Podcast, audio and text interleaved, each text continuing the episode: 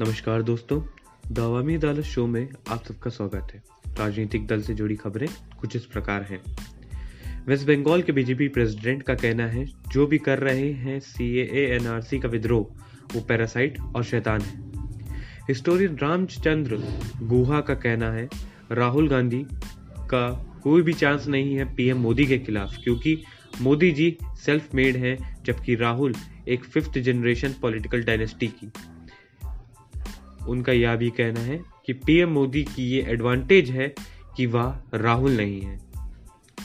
NCP leader Supriya सूले का कहना है, पीएम मोदी और शाह की बनती नहीं है, क्योंकि जब शाह जी ने कहा पूरे भारत में एनआरसी होगी, तब वो वहाँ थी और फिर पीएम मोदी ने जी ने कहा कि ऐसा कुछ भी नहीं है।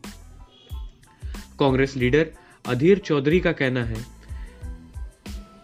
जो भी चल रहा है बंगाल के राजभवन और नबन्न भवन में, वह एक सर्कस है। और उस सर्कस के दो जोकर हैं, जो हैं सीएम ममता बनर्जी जी और गवर्नर जगदीप धनकर जी। बीजेपी के foreign affairs department head Vijay Chauthaiwale का कहना है, मैं नहीं हूँ जेफ विजॉस की कंपनी अमेजोन के खिलाफ, बल्कि मैं खुद उसका रोज़ाना का ग्राहक हूँ। लेकिन बेजोस की कंपनी वॉशिंगटन पोस्ट है भारत को लेके काफ़ी बायस्ड बीजेपी ने की अपने दिल्ली इलेक्शन की कैंडिडेट लिस्ट आउट जिसमें है 57 कैंडिडेट्स के नाम, और उसमें है आप पार्टी छोड़कर आए कपिल शर्मा मॉडल टाउन से लड़ेंगे, विजेंद्र गुप्ता रोहिणी से रेखा गुप्ता शालीमार बाग से और सुमन कुमार गुप्ता लड़ेंगी चांदनी चौक से। जम्मू और कश्मीर एडमिनिस्ट्रेशन ने छोड़ा चार पॉलिटिशियन को हाउस हाउस अरेस्ट से। उसमें से एक है उसमें से एक एक है NC, PDP, PC, Congress party के हैं। या लोग पिछले पाँच महीने से हाउस अरेस्ट में थे, आर्टिकल 370 के लागू होने हेतु। पंजाब की गवर्नमेंट ने चालू किया सी के खिलाफ रिजोल्यूशन जो कि पास हो चुका है स्टेट असेंबली से। इसके बाद पंजाब ऐसी दूसरी स्टेट है जिसने ऐसा किया है केरला के बाद।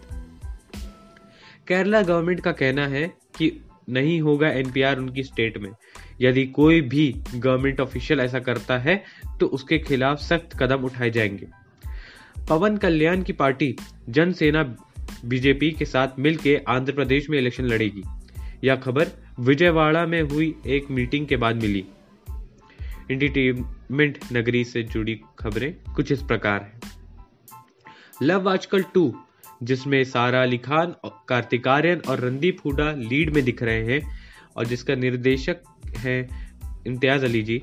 उसका ट्रेलर रिलीज़ हुआ सत्रह जैन को और सैफ अली खान, जो सारा अली खान के पापा ही नहीं, बल्कि लव आजकल वन के लीड हीरो थे उनका यह कहना है कि लव आजकल टू का ट्रेलर, उनकी फ़िल्म के ट्रेलर से मिलता जुलता ही नहीं, बल्कि उसके जैसा ही है। एमिनम का नया music album music to be murdered by release हो चुका है। इसकी खबर एमिनम ने अपने इंस्टाग्राम पे एल्बम कवर डाल के दी। वही दूसरी पॉप इंडस्ट्री में जोनस ब्रदर्स का नया गाना what a man gotta do B हुआ रिलीज़। गाने में फिर दिख रहे हैं प्रियंका चोपड़ा और निक जोनस साथ में।